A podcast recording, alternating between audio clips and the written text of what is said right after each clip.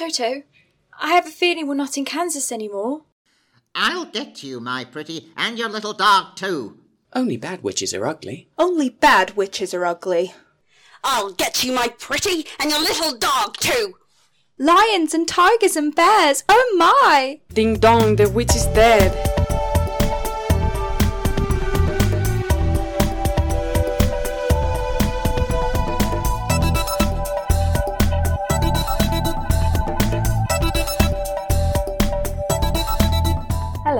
Welcome to the Amateur of Life and Death podcast. I'm Laura East. And I'm Liz Plumpton. Each episode takes a look at a different aspect of the wonderful world of amateur theatre and features an amateur theatre maker talking about their theatrical life, theatrical loves, and the times when they've died on stage. Our backstage pass holder, John O'Neill, will also take us behind the scenes at the Crescent Theatre, Birmingham, to discover more about what goes into making a great amateur production. Today's episode is all about following the Yellow Brick Road through the history of the novels, films, and stage versions of The Wizard of Oz. We'll be talking to Jackie Blackwood about her life and loves in amateur theatre. Jackie is currently a production assistant on the Crescent Theatre's forthcoming production of The Wizard of Oz, and she'll be sharing some of the secrets of the backstage work that goes into weaving the onstage magic. What's your favourite line from The Wizard of Oz? Follow the yellow brick road. I don't have a brain, you see, only uh, a straw, so I don't have to mind to make up. Let's try that one again. well, I haven't got a brain, you see, only straw, so I haven't got a mind to make up. Follow the yellow brick road. Pay no attention to the man behind the curtain. You've always had the power, my dear. You just had to learn it for yourself. Lions and tigers and bears, oh my! I'll get you, my pretty, and your little dog too. I'll get you, my pretty, and your little dog too. Laura's been getting her geek on and delving into the history of one of the most iconic musicals of all time. I think, really, The Wizard of Oz is something most of us think we know. Judy Garland, Ruby Slippers, 1939 MGM movie. But, as Laura's been finding out, there's a lot more to it than that. So, The Wizard of Oz, Laura, where did it all begin? The Wizard of Oz has a relationship with musical theatre that's now more than a hundred years old. The original children's book, The Wonderful Wizard of Oz by Lyman Frank Baum, was published in 1900. Something about its heroes and their adventures captured the hearts and imaginations of children and grown ups across America and around the world. In the 120 years or so since it was published, the story's never been out of print. It's been adapted for film, animation, and television over 40 times since 1910, into comic books and games, and multiple times for the stage, beginning in 1902. The book's heroes are the sparky young girl from Kansas, Dorothy, her little black dog Toto, and their new friends from the land of Oz, the Scarecrow, the Tin Woodsman, and the Cowardly Lion, who accompany Dorothy on her quest to return home in the hope of getting gifts from the great and powerful Wizard of Oz themselves. Oz is a mystical, magical land, more wonderful and colourful than Kansas, and also more dangerous, populated by talking animals and trees, deadly flowers, good and wicked witches, powerful wizards, and mysterious beasts and creatures like the hammerheads, people made of china, winged monkeys, and Kalidahs, half tigers, half bears. Oh my. So the story actually started as a series of books. How did it go from being essentially a children's story to a stage show? People quickly realised the story's potential for performance. Just two years after publishing his book, L. Frank Baum and Company adapted it for the stage as the musical comedy extravaganza The Wizard of Oz. It was popular enough to move to Broadway the following year, where it ran for nearly 300 performances. There'd be many things about the original show we'd find strange or unfamiliar. For a start, musical theatre as we know it wasn't quite fully formed then. Music, song, and dance belong to the history of theatre as far back as the very beginnings of Western theatre in ancient Greece, but the musical as we know it today only really started to grow around the 1800s, when shows began to pull together influences from light opera and weave them together with the traditions of vaudeville or music hall. Musical theatre wouldn't really become what we recognise as musical theatre today until the 1920s, when audiences would start to see shows like Showboat, which would have a story, dramatic themes and characters, and songs and scenes that were integrated into the plot. The 1902 adaptation of The Wizard of Oz was more of a spectacular show with music, in the style of music hall or variety shows, but with a continuous story. Most of the music has been forgotten now. Songs weren't necessarily important to the plot and could be swapped in and out of the show easily for more popular ones. We know about at least 60 songs that belonged to the show at one time or another. Besides the music, the script was also full of topical comedy, puns and slapstick, and other popular entertainments that would draw the crowds. The Munchkins were played by chorus girls in blue. A teenage Dorothy gets a love interest, and so does the Tin Man. More characters and intrigues are added to the plot, including the lovesick Sir Dashemoff Daily and the dastardly Sir Wiley Gyle. And Dorothy's dog Toto is replaced by Imogene, the cow. The show was also likely to have been around four hours long. Before the age of the cast recording, shows like these would be chock full of songs and encores, giving audiences their money's worth of memorable entertainment, as many people might only ever get to see the show once in a lifetime. This first theatrical adaptation of The Wonderful Wizard of Oz was hugely popular in the USA and gave rock star celebrity status to the Scarecrow and Tin Man actors, the comic duo of Fred Stone and David C. Montgomery. Four hours long? wow. The 1939 film is so iconic in popular culture 80 odd years later that it's amazing to think that there was a stage show that was just as popular in its own way in the first half of the 20th century. Mm, until and beyond 1939, they were still so well and fondly remembered from The Wizard of Oz that audiences begged for the rubber limbed Fred Stone to return as the Scarecrow practically every time a new film adaptation was announced. Although Fred Stone was in his 60s by the time the MGM musical reached cinemas, David Montgomery, the original Tin Man, had died unexpectedly in 1917. The 1902 musical had an influence on Oz's future.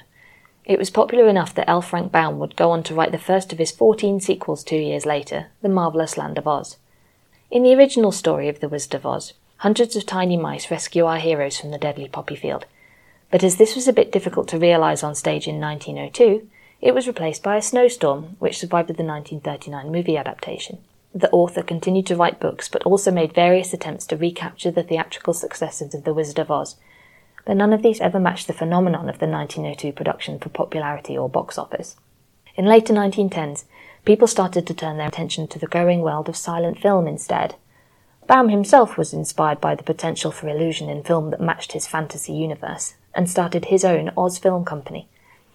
At least five silent film adaptations, some looser than others, of The Wizard of Oz and its sequels were made, some by Baum's own new company, advertised for the films capitalized on the popularity of the original musical play, reminding audiences of their favourite characters, actors, moments, and plot hooks, even if they didn't actually appear in the film. Actors from the 1902 show were often rumoured to be signing up for these new movies, but it never came to be. By 1914, the superstar Scarecrow and Tin Man actors were back on Broadway in a new, unrelated show. By 1916, the Oz Film Manufacturing Company had closed down, in 1919, The Wizard of Oz author L. Frank Baum passed away at the age of 62. But The Wizard of Oz still inspired theatre writers. In 1923, Elizabeth Fuller Goodspeed turned The Wizard of Oz into a play script which was first performed by the Junior League of Chicago. She designed the script for community groups and children's theatre, leaving out fixed musical numbers or difficult special effects. So when Samuel French published it in 1928, it became a popular show for amateur groups and was performed by junior league clubs all over the USA. People continued to adapt the world of Oz, including a rather terrible silent movie with Oliver Hardy as the Tin Man that drew scathing comparisons to the stage show and original books, and several radio series which would lift lines, music cues, and characterizations from the 1902 musical. Before 1939, there also followed another silent film and a short technicolor animated film, two large scale marionette shows drew theatre audiences, and another musical toured the east coast of the USA for two years. It's incredible that this story was so popular and had such longevity on stage and screen before Judy Garland ever tried on those ruby slippers.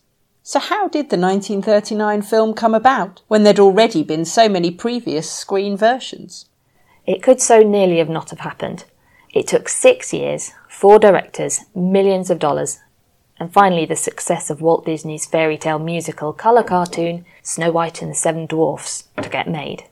This 1939 film version of The Wizard of Oz is so firmly fixed in the brains of audiences that some of the things it introduced are now some of the most recognisable things about The Wizard of Oz and beyond. It gave us ruby slippers and green faced witches, classic songs, a Technicolor Oz just over the rainbow, and a dream away. Amateur theatres can now bring this story back to audiences around the world. And now we are delighted to welcome this month's guest to the podcast. That is Jackie Blackwood. Jackie is a stalwart of the Crescent Theatre Birmingham and is also known quite widely um, through her work with the LTG um, across amateur theatres across the country. I think it's probably fair to say. So, welcome, Jackie, and thank you very much for agreeing to come on. Thank you. Tell us about your first love. Um, I think it would have been around about the time when I joined the theatre back in 1979, believe it or not. And I think the first couple of things I really got involved with were Chicago and Cabaret. They they were my two So of my started with real musicals. favourites. So started with musicals, straight into musicals, uh, pretty much one after the other. I think I got my interest from theatre really through school, where I had a really, really good drama teacher and a really, really good dance teacher who, who focused on that and pushed it through. And also encouragement from mom and dad, really. Mom in particular, she was very into us going to dance classes, and, and that's really how it all started for me. So, in those first um, shows that you mentioned, were you on stage? I was on stage. I was on stage quite a lot when I first joined. Pretty much went as you did in those days, from show to show to Yeah. show. I can't think of any um, straight acting plays where I had much to say. It was pretty much all musical, Mhm. musical stuff. And were you so were you singing and dancing? Singing and dancing, yes. What do you think it was about amateur theatre and I suppose about this theatre, the Crescent, that really kind of captured your imagination and, and hooked you in? Yeah, I think it's the theatre, it's the company, I think, because so many people have been through the theatre in my time that I've been here. You do make um, a lot of friends. I seem to recall when we had, dare I say it, an Ofsted inspection and the school was put into special measures. I actually came into the theatre on that night because I needed to be with lots of different people. It's that kind of feeling of, of the friendships that you, you gauge and, and getting to know people. I think, and everybody works really hard. So that's why I'm still here. Thank you. So, what's been the love of your theatrical life? Hmm, that's a tricky one. I actually do most of the time love being a PA. That's probably where I stuck once I changed to the other side, as we call it. Um, I think the love has got to be all the musical element, really. That, that's Mhm. where I really, really, really enjoy things. Is there a Um, particular musical that you've either been in or been um, a production assistant on that you've really, you know, that's really stuck with you? Um, well, like I said, Cabaret and Chicago are the ones that stuck with me. Parade was probably the most recent one that I that I really, really did really just love that one. I thought that was just super the way it all came together. Um, it's all musicals for me, really and truly, deep down. Chicago, um, I think I played one of the uh, the Kit Kat girls, the six girls in the jail. Uh, June it was, so I was the one who ran into his knife ten times or whatever. yeah. Um, but we did a, a promotion up at Winson Green Prison, which was taking Don't think photos you'd be allowed to do that now. taking photos outside. That was quite, and you know, in my naivety in those days, I thought, oh, this is great. We're going out on, you know, doing promotional stuff, and it was, it was quite. Uh, looking back, thinking, oh my god, there we were, scantily clad in a in a outside of prison, outside a prison with cars going past and horns beeping, the prison guards coming out and people yelling at us through windows and all sorts. You just think, what are we doing? But at the time, it was just fantastic. I love it. Tell us about the one that got away. Don't actually think I can think of any actually because I seem to have got myself involved in everything that I wanted to do, either by being in it or by being PA. So I don't actually think there was ever anything that I can think of where I thought, oh, I'd love to be in that production. Anything you'd still love to do that we, you know, you've not done yet, whether that's backstage or on stage? Is there Yes, carousel, showboat. Can't think. No, nothing that springs to mind immediately. Which I think, oh, we really ought to do Mm. that. Um, when a show gets announced for the season, I sometimes think, oh yeah, that would be great. And other times I just think, mm, don't know it, or so it, it just depends what comes around. I don't think there's anything, no burning desire anymore really to do anything, any one specific. You wouldn't thing. be in the chorus of Carousel if we did it. I could well be if I'm Oh, tempted by the musical okay. director. Great. Tell us about a time when you died on stage. um, I can't think of a time where I died on stage, but I can I can tell you about a time where I died just before I came on stage, which was in The Vortex. Noel Coward. Noel Coward, Okay, yes, which uh, Robert Ball directed. I had to come on stage, sweep onto stage, and just nanoseconds before I was due to go on, I turned to the stage manager in an absolute panic and said, What's my line? What's my line? She looked at me and she went, Hello? so that's how bad it was. And even when I was walking on stage, I was having a real panic, thinking, what, what do I have to say? What do I have to say? What do I have to say? Oh, oh, hello, darling. That was all it was. But I really had a total mental all- block. yeah, all been there. yeah. But I've never had an actual time uh, where I've actually died on stage. But that's probably because I've not been in parts where I've had a lot to say. So I could just about cope with hello, darling. Obviously. Bad one to get a prompt on. yes. oh, great. So, um, as well as you know being a, a member of the Crescent Theatre, you've also been involved with the Little Theatre Guild. Would you like to tell us a little bit about that? Um, yeah, we uh, look after quite a few theatres across the UK. You're going to ask me how many, and I can't tell you offhand. And if they listen to this, they're going to be really annoyed because they'll be thinking, why doesn't she know that? It's quite a few. Um, it is all about amateur theatre.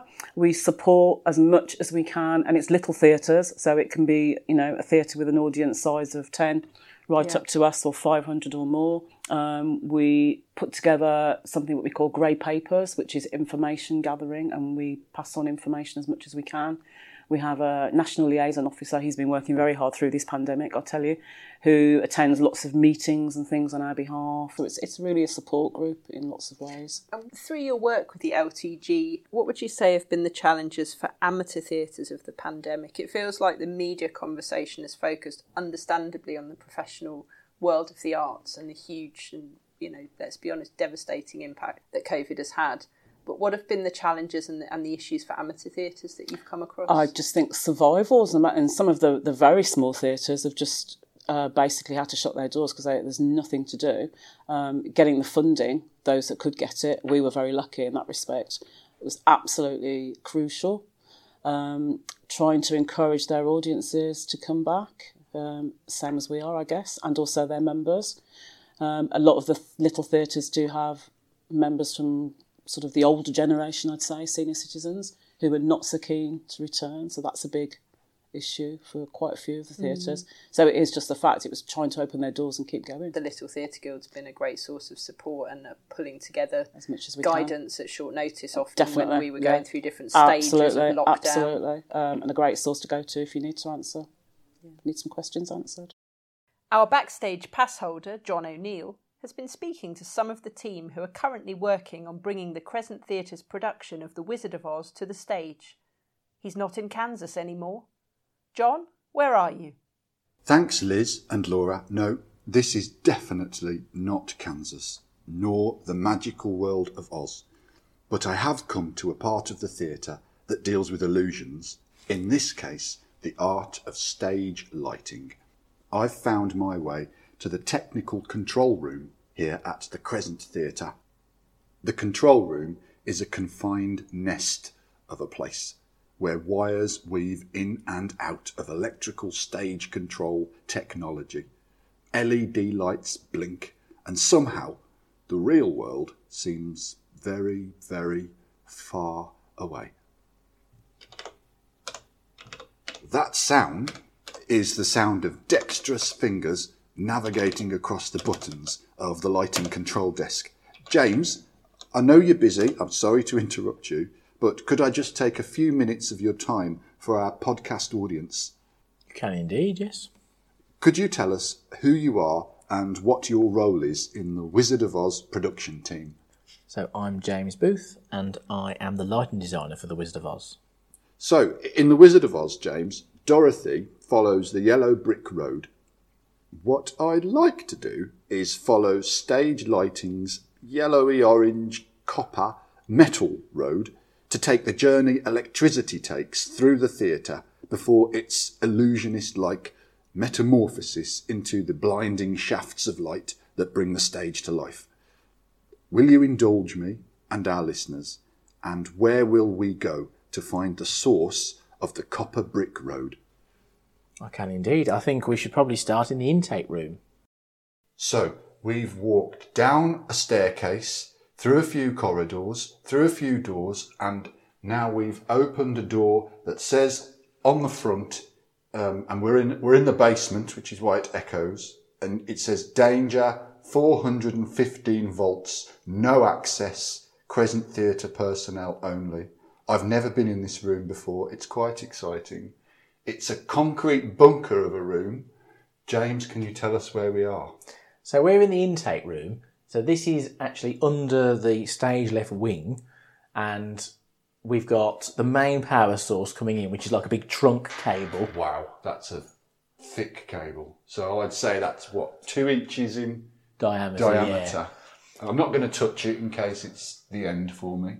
But uh, yeah, That comes in, and then that spreads into our main distribution boards. And if you hear in the background, there is like a, a hum, yeah. and that's the power. If all the stage lighting was on and the studio was on and everything was in the bar, this room would be deafeningly loud with the buzz of all the electricity. Really?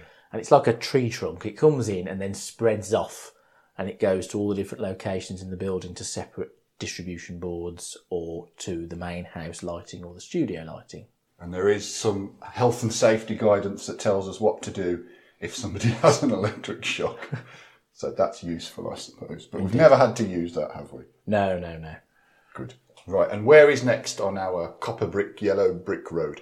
So we probably go to the dimmer room next, which is at the other end of the building at the top. Right, let's go. So we're in the dimmer room dimmer now. room, yeah. Uh, this is where all the power for the main house lighting is fed from. And again, there is a bit of a buzz in the background that you may be able to hear. The way it kind of works is so you've got two types of lantern and light ones that dim, like you've got a dimmer at your home, and ones that need permanent power. And this room is full of all the dimmers Right. that uh, make the lights go up and down. And the if a light's full on, the buzz stops. When it's midway through, it buzzes more. Right. So the lower the dim, the lower the light intensity, the higher the sound. Yeah. of The buzz. Right. And and we're just looking at the what are these called? The dimmer packs, are they? Or dimmer They racks? are, yes. Dimmer racks. Dimmer racks, yeah. So it's strand lighting, and each dimmer rack is about a metre square, um, quite thin, but a metre square on the wall. At the top, we've got a little electrical LED. What does that do? So that's where you set channel numbers. Right. So back in the old days of lighting, you'd have had a room full of big levers, Yeah. and when someone cued them, they would pull the levers up and down to change the lighting. We've modernised a lot since then, and now the dimmer packs talk to a desk downstairs in the control room, and these dimmer packs basically do that levering for you. But what you do is you set each dimmer channel a specific value, which the desk then tells it. So each one of these has its own individual number running from 1 to 120. And that basically sets the numbering system. Okay, so you allocate a channel number. Yeah. Where are we off to next? Uh, probably the control room. Right, back to the control room. So, James, here we are back in the control room, back where it all started. And this is the final part of our journey on the copper brick road. So, what's happening now? So lanterns around the space are all plugged into the individual channel numbers that correspond to the dimmers in the dimmer room. And then from here on the lighting desk, I can type numbers in and wind them up and then turn them on and off.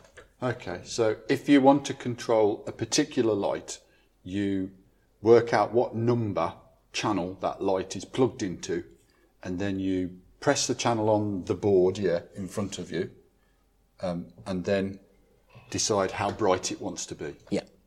Right. And with most lanterns, that is pretty much all you can do from here.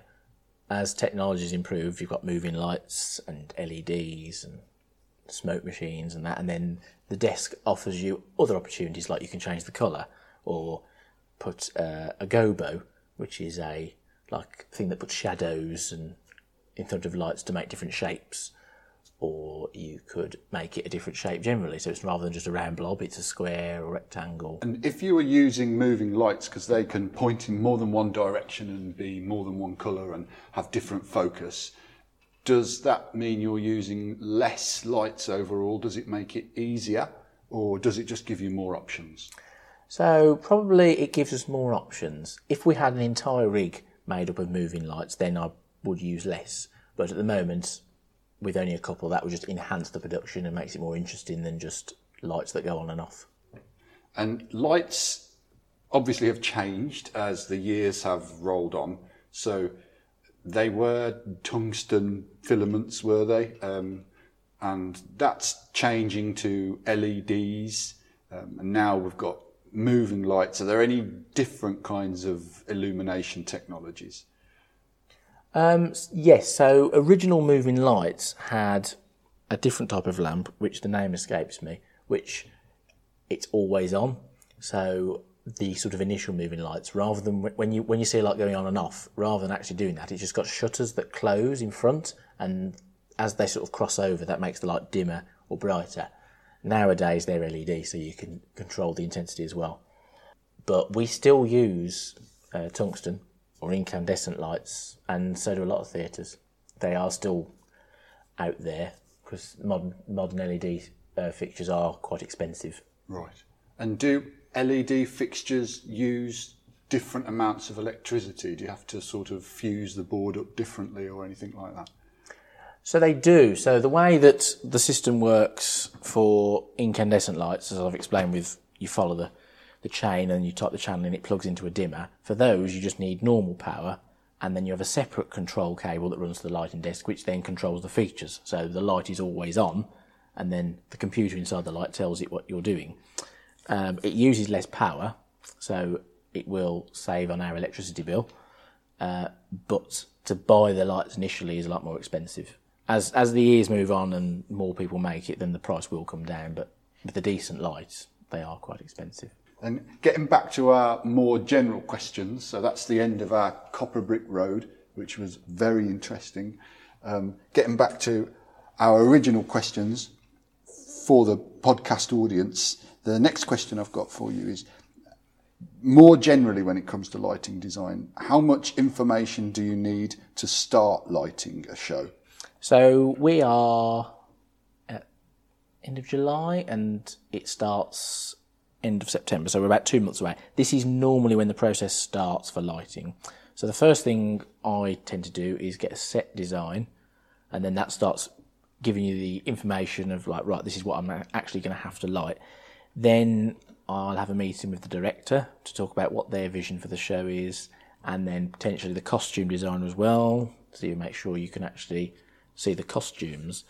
And once those have all taken place, I can then start working out what I'm going to do in terms of lighting and what lanterns I'm going to use, if I'm going to use any moving lights, how many cues I'm going to have in the show, etc. So the set design comes first. Yeah. I'm guessing that bringing your artistic lighting vision for The Wizard of Oz into reality will take time and work what are the main phases of this work? How long does it take? And how many people are involved? So, that's a very good question. Um, I would start normally by talking to the director. Then I would come to watch a run through or two. Uh, from that, I would then make a note of lighting changes and cues that I would see as being in the show. I would then talk them through with the director, check they're happy with the vision I'm going with and it's in line with their vision.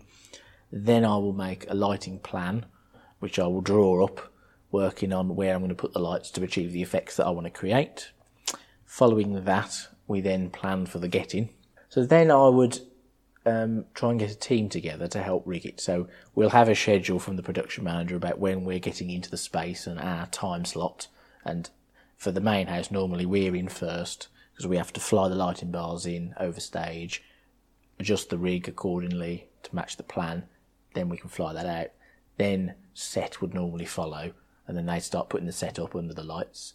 We will then move on to do front of house lighting. And, and, and when effects. we're talking about, just for the audience, when we're talking about flying the lighting bars in, there's no drones or anything like that involved. It's bars on ropes up in the, the ceiling part of the stage, I suppose. Um, and those ropes get pulled down and the bars then lower down to stage level and the lights get latched onto the bars. Yes, and it's all counterbalanced as well, so you're not hauling it with your own weight. It's it's very safe. Yeah. And so for main house, which is a big space, how many um, riggers are they called riggers? Yes. How many lighting riggers would you need to attach all the lights onto those bars? So, depending on the, the, complexity of your lighting design, there is what we call a standard rig, which is to cover normal basic requirements of a show and for the people that come and use the space in between the big productions. So some shows wouldn't require much tweaking at all because that standard rig covers most bases. Something like a musical would be quite complicated, so you'd probably need like three or four people, and there's four lighting bars over the stage as standard. Again, if it's a more complicated show, you might need to ha- turn some of the standard bars, which we normally use for scenery, into additional lighting bars by adding power to them and so on. And that can take a couple of hours to do all that. If you're really organised, you might also put colour in front of the, the lights uh, to save time at the focusing stage. Um, not everyone's that organised, sadly. Right. So the the first stage of actually getting the lights onto the bar is the rigging stage. Yeah. Um, and then following on from that is the focusing stage. Yeah. Is that right? So normally in that schedule, you have the morning for lighting on the stage, then you move and do all the front of house and the sides and the bits where the set isn't, all the secret locations. Um, then the set people will probably go away in the evening. Then you then can come along and focus. Right. So that's where you point all the lights in the right direction, or put colours in them, or put gobos. So in the meantime, before you can do that, the set the set builders have to come in, build the set. So you've you've rigged your lights, you've strung them back up into the fly area of main house. Then you have to vacate, and the, the set builders come in, build the set, and then later on during the same day, because this all this has to be turned around in what a twenty four hour period. Pretty much, yes. Yes, so it has to be all done quickly. Um, then you start the focusing phase. Yes. So that can can take several hours depending on how many lanterns you've got. If you had a lot of moving lights, then it wouldn't take any time at all because you don't need to actually focus anything because you do that all from the desk. Yeah. When and when we say focus, we're talking about going up a ladder and moving a light physically and pointing it so it shines into the right place. The beam is the right width and it's the right colour. Yes. But it's it's definitely a specialism. I mean, all the different stages you've described to us, it's it's definitely the, there's there's a fair bit to learn to help uh, a lighting designer. Oh, yes. their first piece. It's quite good for people who who can't commit to a long period. So, for example, if you're doing costumes or set, you'll be building the set or work, making the costume for weeks and weeks and weeks in advance. And then once the show's on, then you can kind of relax until something breaks and you've got to go and fix it. Whereas lighting, you can't really do that much prep because you don't get access to the space to hang the lights until the day of the get in. And then again, you've got to get it all done really by the time of the dress rehearsal. So you've only got like three or four days, and that's where you've got to commit the time rather than over a period. Like even the actors have to commit three rehearsals a week for eight weeks plus the run of the show. So the people who have difficulty time wise, lighting is a good section for them. James, that's been so fascinating. I can't even begin to tell you. Thank you so much, and good luck with your lighting for The Wizard of Oz. And I hope as many of our podcast listeners as possible get to see the final show here at the Crescent Theatre. Thank you, James. Thank you. Earlier, we heard how The Wizard of Oz evolved from a book by L. Frank Baum to that iconic 1939 film. But that's far from the end of the story. The world of Oz has proved endlessly irresistible to film, television, and theatre. Its appeal is timeless. In 1942, the St. Louis Municipal Opera, known as the Muny, commissioned a stage adaptation of The Wizard of Oz. It was based on L. Frank Baum's 1900 book and used the songs by Harold Arlen and E.Y. Harburg from the 1939 movie. This was followed by a 30 minute television adaptation with puppets in 1950, which was telecast live by American station NBC. In the same year, Lux Radio Theatre produced a radio version of the story, starring Judy Garland in her original screen role. Didn't somebody try to make a sequel? In 1985, Walt Disney Pictures released Return to Oz, which was an unofficial sequel to MGM's 1939 film.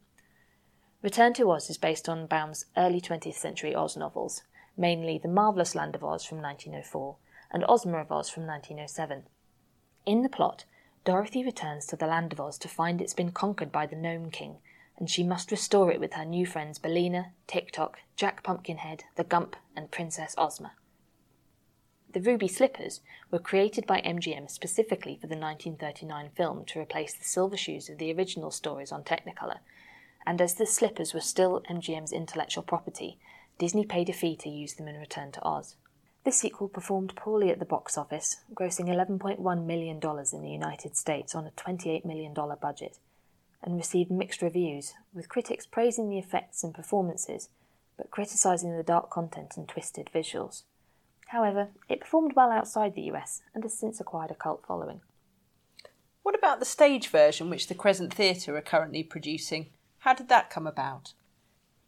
Looking to recreate the 1939 film on stage more closely, the Royal Shakespeare Company adapted the film's screenplay for their 1987 Christmas show, also using the songs from the film.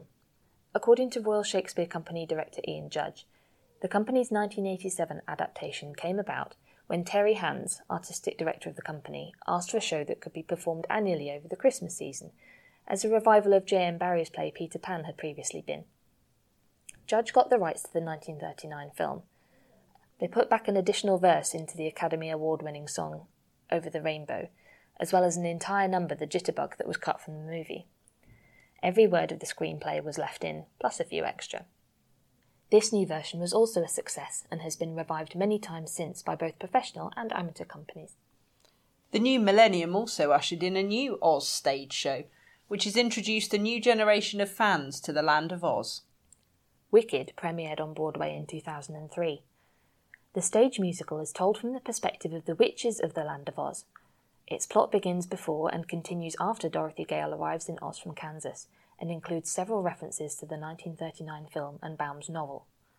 Wicked, based on the book by Gregory Maguire, tells the story of two unlikely friends, Elphaba, the Wicked Witch of the West, and Galinda, whose name later changes to Glinda the Good Witch, who struggle through opposing personalities and viewpoints, rivalry over the same love interest, reactions to the wizard's corrupt government, and ultimately Elphaba's fall from grace. A London production of Wicked opened at the Apollo Victoria Theatre in September 2006. They tailored the production slightly for a British audience, including minor creative changes to dialogue, choreography, and special effects. Most of these changes were later incorporated into all productions of Wicked, including the Broadway production. Wicked has broken box office records around the world, currently holding weekly takings records in Los Angeles, Chicago, St. Louis, and London. In March 2016, Wicked surpassed a total of $1 billion on Broadway, joining both The Phantom of the Opera and The Lion King as the only Broadway shows to do so. A Universal Pictures film adaptation has been in development since 2004, with fans still eagerly awaiting news. Over a hundred years since their author first set them down on paper, the magical stories of the Land of Oz and L. Frank Baum's quirky, iconic characters look set to continue to delight audiences well into the 21st century. Speaking of the RSC's 1987 stage adaptation, it just so happens that that's the version our guest, Jackie Blackwood, is currently working on as a production assistant. So, Jackie, we've touched on this a little bit before um, in that you mentioned your role as a production assistant. To lots of people outside the theatre, that role isn't maybe completely clear in terms of what it is. So, could you start by telling us a bit about what is a production assistant? What do they do? Why are they so important? The production assistant is the link, if you like, between the director and the cast, and also between the director and the sections, whether that's lighting or sound or costume or props being the main ones, and also set design. So you are quite heavily involved in the actual overall production itself. Um, you are the go to person for cast members, if you like, who might want to pass something on to the director or they're not sure about something they'll come to you and say, "Could you just tell the director that I've got this problem or that, you know, whatever." Um, you are the person who will be checking up on uh, cast absences, making sure that cast members are members, uh, chasing people for front of house duties as part of what they've got to do. Then part of the role of the PA will also be, um, once you're in rehearsal, blocking the moves. So you're writing down the moves that um, a character does, where they move to, stage left, stage right, how they do, whether they've got a particular prop that they need to pick up, etc., put down. And it's trying as much as possible to keep on top of that because if a cast member is absent for any reason, you might have to step in and, and read in during a rehearsal. or even ha- during a performance. Or even during a performance, which has been known to happen, absolutely. Um, you're very much the director's right hand person, if you like. Um, it's some people think sometimes, oh, is it is it a personal assistant to the director? But it's not. It is actually a the production assistant. So it is quite kind of quite an important. It's not about making tea and cake for the No. director. It is very much about getting stuck in and, and getting involved as much as you can. The PA or PAs, because we try and have more than one if we can on the production, should know the production inside out. Really, um, quite useful for things like tech when we're jumping from page to page. You can actually say to somebody, "It's it's this or it's that." Um, in the days when we did use prompts, the PA would also be prompting in the wings, quite often helping with scene changes and or set changes and or um, costume changes when we get into production. Um, and it's really seeing the production through from the very start to the very end. So it's, it is quite involved. So you're really the glue that holds the show together. Pretty much so, yeah, I think so. Pretty much so, yeah. It's also a good experience for people who are maybe thinking about directing in Absolutely, the future. absolutely. It's a good way to start. Definitely a good way to start. So anybody who wants to PA, come on down. We'll show you how it's done. Yeah, no, absolutely. Yeah. And and what is it you love about it? About PAing. Yeah. Um, seeing the whole show come together. I mean, you can sit in a rehearsal and you can sometimes think, where on earth is the director going with this? It's this is just a bit. Um, hmm. But then you see it, and it actually does work. You know, so you've got to have a bit of faith. Um, it's quite nice to be involved because you you can pass on your ideas um, to the director after you know rehearsal. That went well. That didn't go well. Why don't you try this? Why don't you try that? It's finding the right time. It's knowing your place. It's not butting in and, and, and sort of cutting across the director when they're trying to direct, but it's thinking, must actually say afterwards, what, what about if we tried this? What about if we Mm. tried that? Um, so it's, it's just nice to be involved in, in that respect and seeing it all come together. And it's quite a magic moment. And I'm not fond of technical rehearsals, but it is quite a magic moment when you do get to the technical rehearsal and you see the lighting and you see the costumes and then you start to understand how it is all coming together. So in that respect, it's it's quite nice. It's just nice to see it through from start Satisfying. from start to finish. Yeah, it's it's kind of a. And for most of the shows, they've been great. I've loved it. There's only been the odd one or two where I'm just thinking, I'm so glad when this is over. Um, We won't ask you which ones. no, don't, no, don't, no, no. So, from you know your multiple experiences, both on stage and um, as an assistant, what would you say are the challenges of producing a musical or a larger show, particularly of a fantasy story like The Wizard of Oz? Trying to coordinate both your director and your musical director. Um, obviously, if you've got children, that's another challenge because you've got chaperones, you've got to have people with DBSs, um, you have to uh, have the children licensed for performances. Yeah. Got to make sure you've got enough people, enough space. It's rehearsal space. It's a whole load of different things. So it's not quite as straightforward as it would be. Um, and obviously, if you've got a big show with a big cast, then that's obviously more difficult to sort of handle because you've got a lot of people that you've got to keep tabs on, basically. Just more cogs, And aren't there, yeah, in, the, yeah, in all lots the more, moving lots more cogs to wheel to the wheel. Yeah. So, as we've touched on already, the show was actually in production before the COVID 19 pandemic in the early part of 2020 and was affected by national lockdowns, social distancing, theatre closures. How has that affected your experience? Um, it's it's been very hard actually, as it has been for everybody, I guess. Um, particularly, even at this point now, you know, you're just thinking, are we actually going to get this show on the road? Because you just don't, you just don't know, do you? What, what's around the corner? Uh, typically, we've got we're down to twenty children in the production now. and We started with thirty, but Yeah. there are ten now that can't do the dates, or for whatever reason, we've lost a couple of um, ensemble cast members that can't do the dates. Um, but equally, typically today, we've got the children in for the very first time for just a couple of hours to do some singing, and we've only actually got 10 children because 10 are either away on holiday or actually still isolating from their bubble at school. So that's going to be that's going to be a continuous effect that I think we're going to have, and the same with cast members.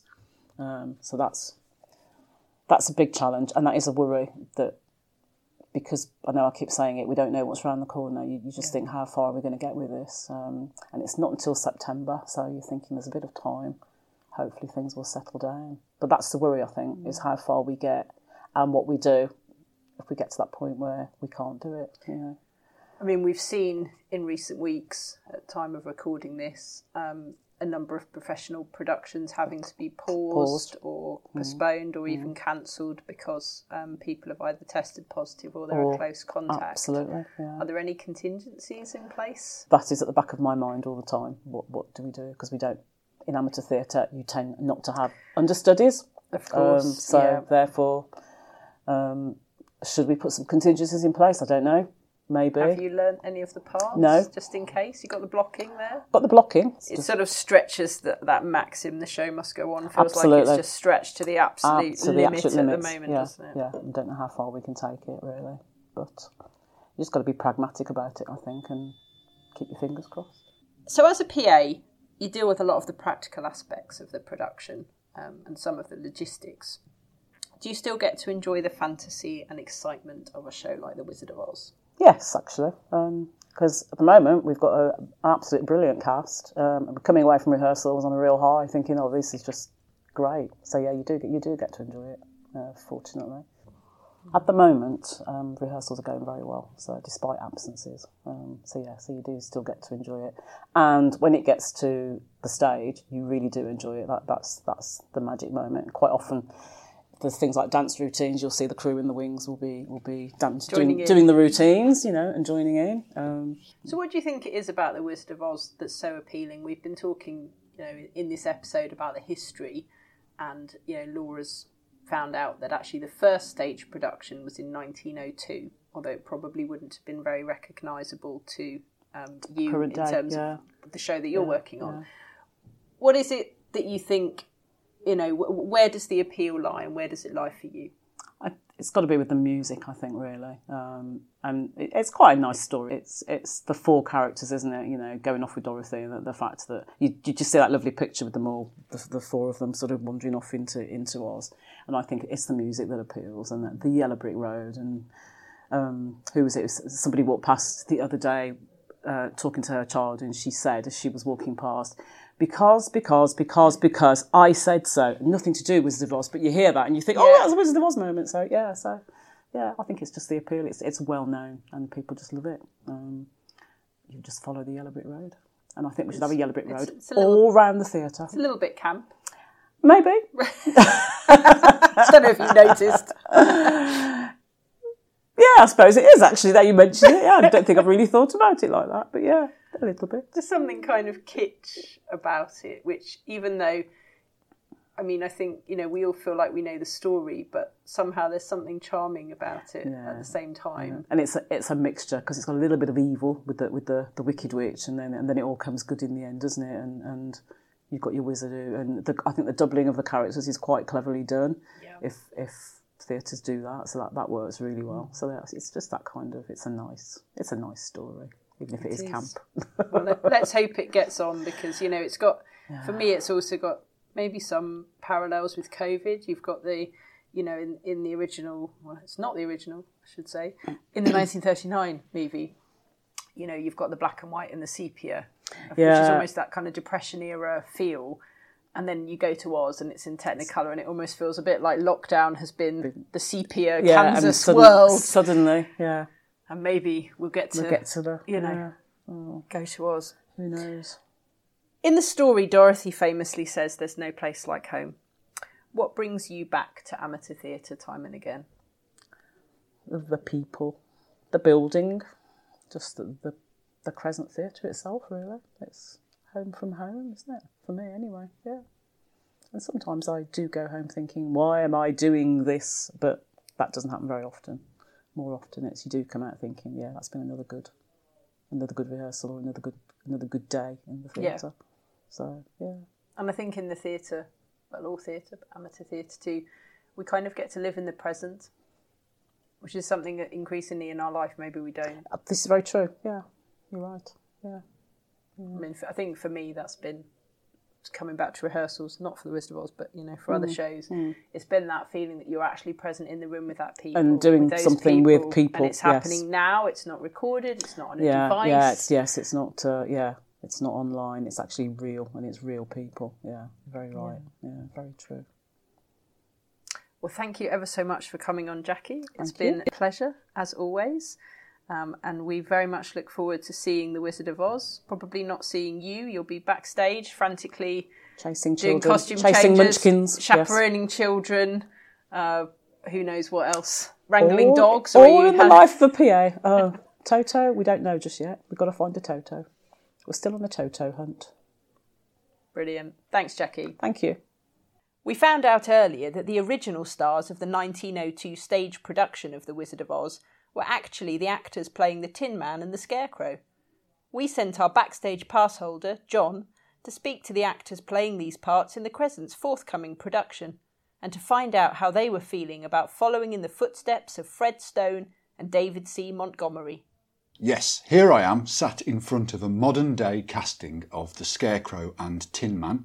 I'm joined by Luke Plimmer and Brandon Mears. Hi, both. Hi, you all right? Welcome onto our podcast. Can you each introduce yourself? Well, as you just mentioned, um, with the Scarecrow and the Tin Man, I'm Luke. Obviously, I'm playing the Scarecrow. I am learning to cope with a lot of falling over. It's involving wearing a lot of knee pads, but I am thoroughly enjoying it so far.